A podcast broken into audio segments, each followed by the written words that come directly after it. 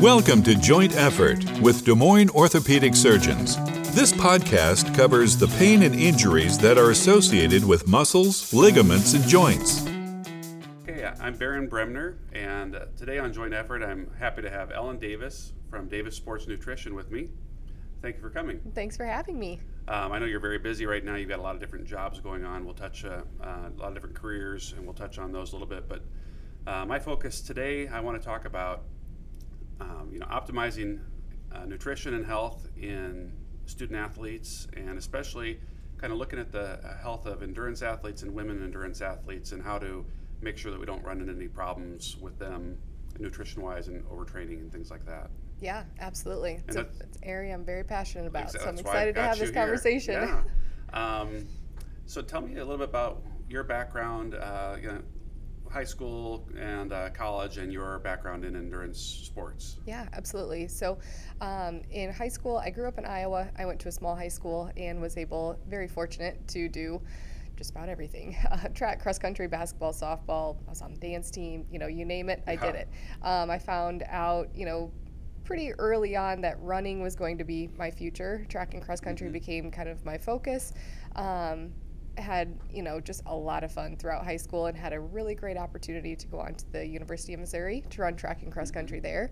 Um, you know, coming from um, small school, you know, getting thrown into the Division One environment was a little intimidating for me. I didn't really know what to expect. Didn't really know what I was doing.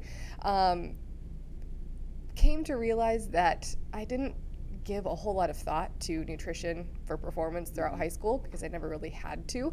My parents just took care of it for me. Um, I grew up on a farm. You know, we had good hearty meals all the time. It, it was what it was. But then um, moving on to college and being left to my own devices and making my own choices, uh, I realized that I hadn't learned anything in regards to nutrition throughout high school. And um, that's where I always say, you know, the wheels kind of started to come off. And if there was a mistake, I made it in Did, the way did they have nutrition. any kind of um, nutrition counseling or coaching on that at that time? Not at the time. Mm-hmm. Um, and that's really where my passion for sports nutrition started. I recognized the need for this, and it was just starting. That was probably in about 2008, is really when I started to recognize Mm-hmm. the correlation between nutrition and performance. And there were sports dietitians popping up at the professional level. Um, I think the Kansas City uh, Royals had a dietitian, um, a few NFL teams had a dietitian, and I thought, oh my gosh, that is so cool. I want to do that. Um, at Mizzou, we did not have anyone at that time. There was a strength coach who was actually a year behind me who was starting her career in dietetics, and then she became the sports dietitian at Mizzou actually after I left. And so um, we were kind of trying to piece this all together, um, you know, trying to build a plane as we were flying it, I guess, so to speak. And so, um, yeah, I, I just realized that the choices I was making and, and the timing of my nutrients was just off. Um, and, you know, in retrospect, realized that I was experiencing what we now know as REDS or relative energy deficiency in sport. Um, and so there's a whole lot of nuances to that. Maybe we can get to that a little bit later. But, um, you know, I was training without a period. Um, I was experiencing bone stress all the time. I think I ended up with five stress fractures over the course of my five years at Mizzou and was just in and out of the training room all the time. And Very so it was just very frustrating. Yeah. Yes, I wasn't able to do what I had gone there to do, which was compete, uh, you know, because I was always trying to recover. Um, and so, you know, Did you know the relationship between um, not having a period and weak bone or osteoporosis at that time and overtraining? No, no. Um, you know, it was it was a time that, you know, not having a period was almost like a, a badge of honor. Right. Like it was almost celebrated. Like, oh, you're you know you're training hard enough that you know you're not getting a period, and and that was normal. And we will we will talk about that um, the female athletic triad in a little bit. Yep. But how did that trigger um, you to you know what did you decide about your education goals and how did you make that happen? Yeah, absolutely. So um, it was total accident. I went down to Mizzou to become a physical therapist, and then um, decided that that wasn't probably going to be the the course for me, and found dietetics uh, or the nutrition program um, by way of personal need. And so, um, knew that becoming a dietitian first was what I would needed to do in order to move on to become a sports dietitian. Okay. And so the the program at Mizzou is is unique. Um, most programs are um, what's called a coordinated program. Um, I went through a didactic program, um, and so there were 15 students accepted every year to the dietetic program, um, and then you did your internship with your coursework um, all at the same time. Now that's different than most programs where you get your undergraduate and then apply to the internship process afterwards. So not totally necessary for this conversation, but just kind of No, that's- pertinent to, to the the process. So you do your internship program, then you become eligible to sit for a, um, a national exam um, to earn your RD or registered dietitian credential, um, and then that's what sets you apart as a as a registered dietitian as opposed to um, just a general nutritionist. Okay. So all dietitians are nutritionists, but not all nutritionists are dietitians. Very is that right? good. Yes. And what's LD? Get it. Uh, licensed dietitian. Okay. Yes, Is that just so- a, a state of Iowa type Yep. part in, to it? in the state of Iowa, um, it's required to, to hold your um, your license if you are um, practicing one on one with Okay. with clients. Okay. Not every state requires that license, um, but in order to be a registered dietitian, So then, in addition to your RD, you got a CSSD. Is yes, that right? yep, very Tell good. us about that. Yeah, so so CSSD stands for Certified Specialist in Sports Dietetics, and that just kind of signifies that um, that extra uh, that extra expertise, I Mm-hmm. guess, working with um, athletes and active Mm-hmm. individuals. So, in order to acquire that, you um, it's re- required to be a registered dietitian for two years, and then have I think it's I think initially it's 2,000 hours working with athletes or active individuals, um, and then you sit for another exam, um, the CSSD exam, and that is required to be recertified every five years. Okay. And so um, I sat for that initially in 2016 and then just recertified um, this past spring. Okay. So Well- I can officially still say I am still a sports dietitian. That's good. That's why I've got you here. Yeah. Um, tell me about your consulting um, for for sports nutrition. Like, um, who do you see, and uh, what are your goals with them? Yeah, absolutely. So I work a lot with um, develop developing athletes, so high school, college, and a little bit in the semi-professional world. Um, I've been, you know, really focusing in that area for the last, oh, now six years, um, and I just.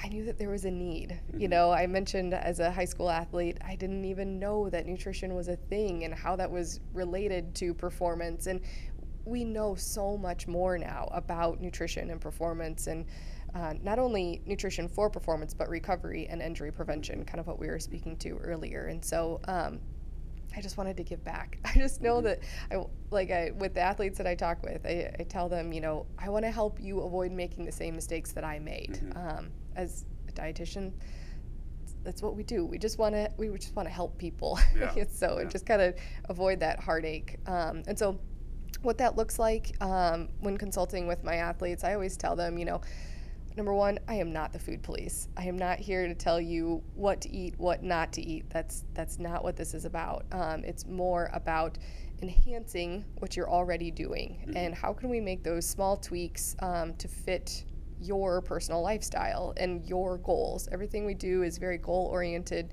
Um, and you know, we may have a big goal. We set small goals in process to achieving that that bigger goal. Would you say that um, one of the biggest mistakes is kind of underestimating your caloric needs or how much people are eating in, in these, you know, cross country and track seasons? Yes, absolutely. Um, that is uh, my number one um, challenge that that I face with my athletes. Um, we live in a world where our high school athletes, you know, for better or for worse, I'm not, no judgment here, but they are always busy.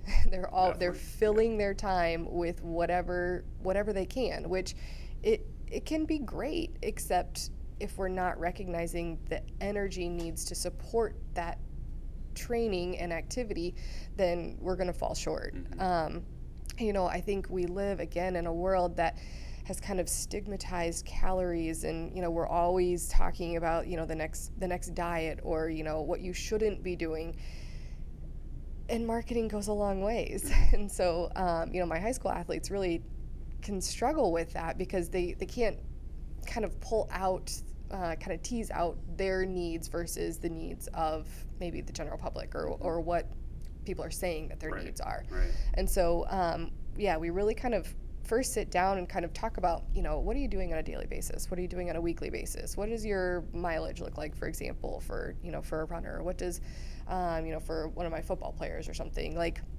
how much time are you spending in the weight room and, you know, doing drills and skills and then practice on top of that?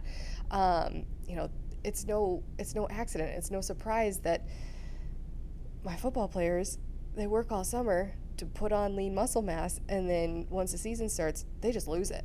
You know and that happens all the time and so it's kind of pointing that out and recognizing okay what's what's changing? What's changing in your schedule that's like limiting your um, ability to maintain that process? And so um, we really kind of focus there and then um, input the meals and, and snacks to like make uh, it work You can kind of do calculations or formulas based on body weight and what you think they need for, you know, what they're taking in and where the deficit is, and this is how you're going to make it up. Yeah, yeah, absolutely. And and I'll be, you know, I, I practice kind of in a unique way. Um, I don't like to talk a lot about calories and you know macronutrient distribution specifically with my high school athletes That's because because I don't even know what that is. okay okay good um, you know you know we're talking about carbohydrate fat and protein and you know I, I like to stay away from like that that super specific you know um, kind of oh debilitating structure i guess um, because because of what I've what I've just mentioned. You know, we're, we're trying to get away from like that that diet culture or whatever that may be. And so we talk about we talk about energy and the and the energy that food provides. And so um, you know, most of the time what I'm finding especially with with my developing athletes, either high school or college, um, they're at a huge deficit of energy in the first half of the day. We're skipping breakfast. We're either not able to have a small meal or a snack at school or in, in the middle of class because um, schedules just don't allow for it, um, or we're not hungry, or you know maybe fueling makes you feel sick in the morning. Whatever it may be, I, there's lots of challenges. So a huge deficit the first half of the day. That's- Yes. So Yep. breakfast is the most important meal of the day. it not? truly is. Yeah. It, it is, and I know it sounds and I'm you guilty know of not ever eating breakfast too. Just it, it not the mood, happens you know? it, yeah yeah it happens i even i have experienced that and it kind of goes in in phases which is kind of weird um, but what i tell my athletes and it is absolutely true you can train your digestive system to utilize those nutrients just like you train your body and your brain to do your craft whatever that may be and so I recommend start small, you know, whatever whatever that looks like for you. Maybe it's maybe it's drinking something in the morning, maybe a mm-hmm. small smoothie or even, you know, a small glass of juice with like some protein powder in it or something. Mm-hmm. Like some combination of that protein and carbohydrate. And that's where I try to, you know, draw the lines like okay that's as far as we go as far as like specifics Yeah. but just kind of um, creating that balance to provide the energy Mhm. so What, uh, in particular, with women's athletics and women's sports, what are some uh, unique things that can make that more challenging to treat, or you know, social things, or psychological things, or just physiologic things that can make the women athlete more at risk for malnutrition or poor nutrition?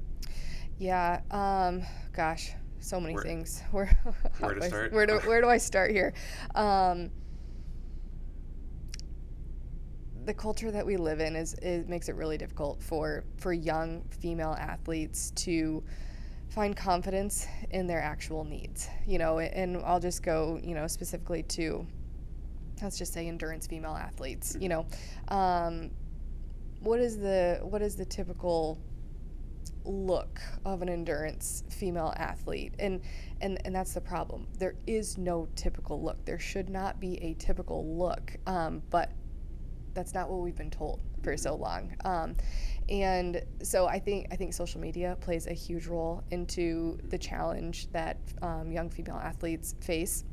But I will say the silver lining of this is there is so much more conversation now about how to fuel your body and the benefit of having a monthly period and you know there's so much more conversation and i will say you gotta you gotta be looking for it it's not gonna just um, you know fall on your plate on on accident but there are so many dietitians and coaches and trainers who are talking about this mm-hmm. and becoming more comfortable with that conversation around fueling mm-hmm. for athletes specifically young female athletes so we were talking earlier about um, uh, back in the old days, you know, if you were trained, if if you trained really hard, you were almost as it was a badge of honor not to have a period. But there's some definite problems with a any woman not having a period because they're overtraining or under eating.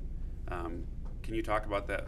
The you know the triad of some kind of disordered eating, whether it's just not enough or whether it's truly, you know, an eating disorder like anorexia or bulimia, and then um, overtraining and losing your period, and then how that affects your health. Mm-hmm. Yeah, so super important, and it can be lifelong, um, lasting too. The, the detriments of it. Yeah, yeah, absolutely. So, so you mentioned the triad. So that encompasses um, three different areas. So, um, lack of menstrual period, um, disordered eating or eating disorder, and low bone mineral density. So those are the three that kind of make up the triad.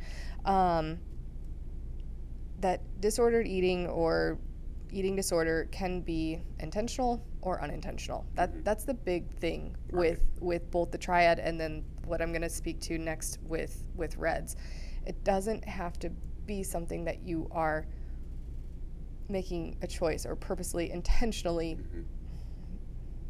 under fueling you right so right. so that's the hard part it doesn't have to be um, a psychological condition exactly that, exactly which is another level of of treatment that might be needed. Yes. It can just be unintentional, just lack of lack of awareness. Yeah, yeah, absolutely. So, so, um, and they're they're all intertwined, right? And so, um, the the lack of the lack of energy availability leads to losing the period, which is related to low bone mineral density from losing estrogen. Yes. Right? Yep. Okay. Yep. Mm-hmm. Um, and so, so that's what we've been talking about for for many many years has been extensively researched is is the triad. Now in I think it was um, 2000. Ooh, I shouldn't should be careful here. I think it was 2014, maybe a little bit earlier. It was recognized that there were more nuances to the triad than than we originally recognized. The sure. the psychological impact, the um, the immunity impact, the cardiometabolic uh, impact that low energy intake was having on both males and females. Okay. Right? So so the triad obviously was specific to females because it included the lack of menstrual mm-hmm. function. Now, it's important to note that females are not the only gender that are suffering from this phenomenon, mm-hmm. right? And so, so REDS or relative energy deficiency in sport kind of encompasses both males and females, um, and includes a variety of different um, metabolic functions. Mm. Okay, and so, um, but also includes the lack of menstrual function, um, disordered eating, and low bone mineral mm-hmm. density. Mm-hmm. So it's kind of evolved into, oh, kind of. kind of more messy, but mm-hmm. but explains a lot more. You know, I've had coaches tell me, um, I knew this was a thing, but I didn't know it had a name. You know, I, have I've right. I've experienced this. My athletes have been experiencing this for years. You know, halfway through the season, they just look like a different athlete, it, and not yeah. for the better. Right. they're they're not finishing their workouts. They're getting hurt. They're having prolonged sickness. You know, and, and I couldn't figure out what it was. Um, well, a lot of it is related yeah. to the fact that we're just simply not eating enough, or not eating enough of the right type of nutrients. Where do you, um, how do you work in conjunction with a family doctor or a, or a pediatrician with, with these student athletes? Yeah, really good question. And so um, I've I've just um, developed, you know, a, a, small a small network at this point of um, referring physicians um, that you know may or may not specialize in in sports medicine. Um, my sports med docs recognize it a lot quicker um, and are, are probably more more open to that conversation of mm-hmm. you know um, the involvement of reds and and what that may look like. But we just have an open line of um, open communication of referral. You know, it's just, hey, um, I've got a patient that I think needs help. You know, is really struggling to meet nutrition needs. Has been in my clinic. You know, multiple times with you know chronic stress fractures or you know low iron or um, you know B12 deficiency or whatever that may be, um, and then we reach out together or um, he, or, he or she provides a referral and then we just start the conversation about okay um, you know how are we doing from a nutrition standpoint and um, oftentimes you know kind of back to that uh, intentional or unintentional oh, low energy intake, right? It's not necessarily an eating disorder, but it may be disordered eating, but you don't recognize it as a disordered eating. A question I will often ask the athlete, you know, just very simply, what's your relationship like with food right now? Mm-hmm. How are we, how are we feeling there? Um, and that often opens up a big, uh, a really big and really important conversation. Um, just kind of, um, yeah, exploring that a little bit. Um, so in addition to, I, I guess what you'd call just food, is that macronutrients or is food macronutrients? Yeah, yeah. Okay, so in addition to looking at that, their overall intake and, you know, kind of balancing that out, making sure that the energy is sufficient, what are some common, um, I guess, micronutrients or vitamin or mineral deficiencies that you'll see? Yeah, really good question. So, um, oftentimes with my, um, and I don't, I don't want to be specific to my endurance athletes, but Well, that's what we're, that's good. That's Mm. yeah, what we're talking about yeah. mostly today, so. most often with my endurance athletes, um, I'll see an iron deficiency um, or just chronically low iron. And why is iron important? Yeah, iron is important because it um, helps carry oxygen to your, your muscles and your cells. Is that important for an endurance athlete to I have think oxygen? so. I think so. Yeah. Um, it's, it's probably good for your Yeah. you know your muscles to be able to breathe and be able to be oxygenated oxygenated. And so the reason that um, iron is often low in our endurance athletes is because of um, um, foot strike. So every time you an endurance or a runner or a person um, hits the ground with their foot, red blood cells are affected. And so the iron is stored in red blood cells. And so you are more often, you are more likely to lose iron just through um, foot strike.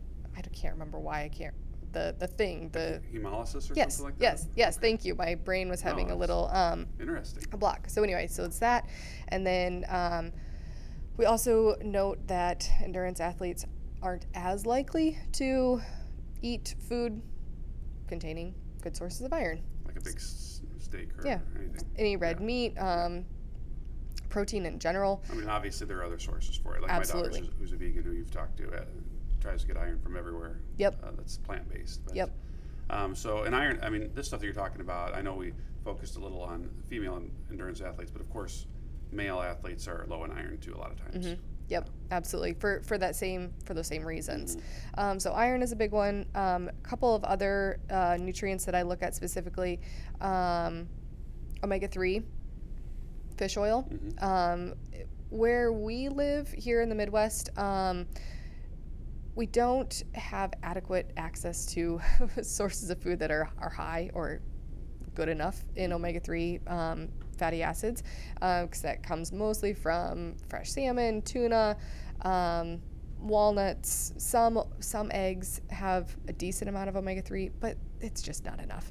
Um, and so I'll look at intake of that. And then the final one, of course, being vitamin D, which plays into um, bone density, obviously. So where we live, again, um, a little bit too far north to you know, make any vitamin D from the sun's rays from like October through May. And so we're we're just at a higher risk for vitamin D deficiency. So that's often something that I will recommend as a supplement just Okay. almost for everyone. So okay, so um, you know a lot of doc- a lot of doctors and and such don't really recommend doing a lot of supplements and things like that unless there's a deficiency. But Yep. you, you feel pretty comfortable even without blood tests that iron probably could be supplemented. B B twelve you said or no, I'm sorry, omega and vitamin D. How about the B vitamins? Do they need to be supplemented in general too, or not always? So I would I would want to look more closely at um, daily intake and kind of do an analysis on the on the B vitamins because those are less likely to be Okay. deficient. But ultimately, best case scenario, you have a, a micronutrient blood panel. And if, you, if you have, well, let's say you have um, somebody who isn't struggling with anything, but they um, want to optimize their nutrition, and, and um, is there a blood test that you should do at that point in time, or only if you're worried about something in particular? So that's where it gets a little bit tricky because most so in order to um, to get that referral from a physician, you would likely have to be experiencing something that would warrant the referral for for the test for the micronutrient test, um, unless you know you've got a really good friend who's a physician who wants to do it for you. I don't know. Right. Um, there are options available, but what I what I always recommend is working closely Yeah. with your physician And the for that. nutrition panel that they would want to get, that you would want to see, things that you would want to see would be what for just screening purposes, or if somebody's having problems. Yep. So I would want to see um, iron, uh, B vitamins, um, cal- your all of your um, electrolytes, um, omega three if possible. Now that's a different test, and there's not a lot of physicians that are You doing that there's right an now. over-counter one, right? There is. Yep. Yep. OmegaQuant makes a omega three index testing, which I think it's like fifty dollars or something. Like very extremely affordable and gives you a lot of information. Um, and then ultimately vitamin D. Okay. Yep. What what's uh, kind of going back to kind of the basics about um, endurance athletes and optimizing their performance? How do you feel? Like, what's some general rules of thought for rest or sleep or naps and uh, hydration, whether it's water or something with electrolytes in it? Yeah, really good questions. So those, um, ironically, are my my two, um, my my biggest things that honestly even c- come before nutrition, because those are are more realistic to address, especially for my high school and college athletes. It's easier for an athlete to adopt the idea of potentially drinking more water and ensuring that hydration status is met than eating more fruits and vegetables or making time for breakfast in the morning. I can usually get an athlete on board with drinking more water first, which leads to the other stuff, Okay. if that makes sense. So um, I always say that hydration is the single easiest, most effective, most economical way to improve your performance, enhance recovery, and reduce your risk of injury. Bottom line. Um, and so what I would typically recommend is um, aiming for about half of your body weight in ounces of fluid, whether it's water, milk, juice, smoothie, soup, whatever it may be, every day. Okay, Okay. so I'll say that again half your body weight in ounces of fluid every day. So that's taking your body weight, divide it in half, convert that to ounces right. which is more than most people will consume. And so then my next my next thing is okay, if you are nowhere near that goal, please do not start trying to do that, you know, today or tomorrow. You might float away or you'll spend most of the day in the bathroom. But um, just making small incremental goals to get get there is ideal. And then of course if someone is um, training multiple hours a day and they're expelling sweat and electrolytes, then we work on hydration protocols to ensure that those needs are met long term. So Okay. there's um, yeah some ins and outs. It's not you know as overly simplified as, as So, I might be making it, but No, it's good to keep things simple. Um, so typically, any kind of fluid is good unless you're losing a ton of sweat, in which case you might want to add electrolytes in some form, whether it's a sports drink or a tablet or something that you put into the regular water. Yeah, absolutely. So usually my recommendation is um, for, for anything over for any training stint over an hour. Um, as part of your recovery, you should implement some sort of electrolytes. So whether, like you said, whether that's a sports drink or uh, an electrolyte supplement. Um, I'll be really careful not to throw out any specifics, but there are some that I like. I like Nuun. I like Liquid IV. Um, the right stuff is a really um, is one that contains a lot of sodium. So if you know that you are a, a, a heavy sodium sweater, like you are getting done with your workout and you can, you know, you've got dried salt on your cheek or, you know, you've got white rings on your on your t-shirt or whatever, you lose a lot of salt in your sweat. Um, and in that case, you need to replenish that. So for most of those people, you know, we, we we're really down on sodium all the time, but for most of those people, they can salt their food and yes, stuff like that. Yes, and, and, and see that goes back to like the original conversation where we started. yeah, pyramid and yes, stuff like that. yes, exactly. And so, um, so you can you can see where there's some confusion because um, I can see where your services would be helpful for people. You know, just getting getting through this. Um, uh, if, so, what about rest? I mean, what are the what are the D1 runners doing? What are the Olympic athletes doing for sleep and naps and stuff like that? yeah, they are really focusing on sleep, which is uh, that's kind of. Uh, it's, it's been interesting, you know. In the you know I don't remember 60s, 70s, we were really focusing on um, strength training, and then came nutrition, and then I think since nutrition, we've really focused on psychology, and now we're really focusing on sleep, which is so cool because sleep is by far the most important thing for recovery. You release the most amount of natural human growth hormone while you're sleeping. So you need to sleep in order to be able to recover, um, provide that recovery for your cells and your muscles. And so it really kind of depends on your training load. But what I recommend for, for most of my athletes is between eight and 10 hours of sleep per night. Um, now, I know that is very difficult for a lot of developing athletes right now just because of, again, the world that we live in.